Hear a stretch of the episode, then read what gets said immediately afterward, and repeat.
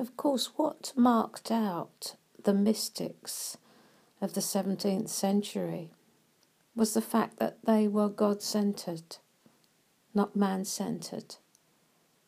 Their whole lives were drawn into a centre that was Christ himself.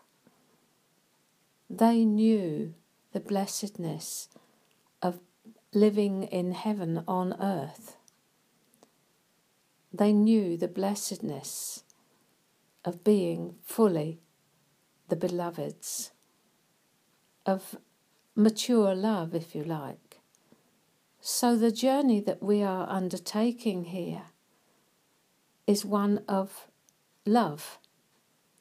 We're going from immature love through faltering love, hopefully, to love that is maturing to the place where he no longer is grasped by the maiden, but she is held by him, as we looked at the first day, where his desire is towards her and she knows it. She is restored to the proper place, the creator-creature relationship, instead of the creature trying to dictate to the creator what she wanted.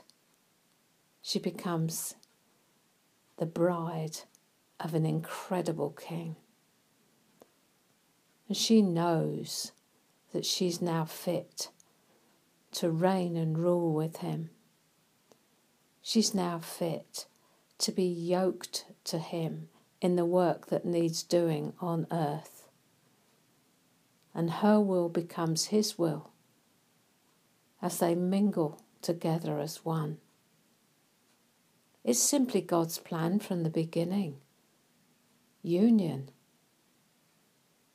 That's why he gives us the example of the marriage relationship, that the two may become one.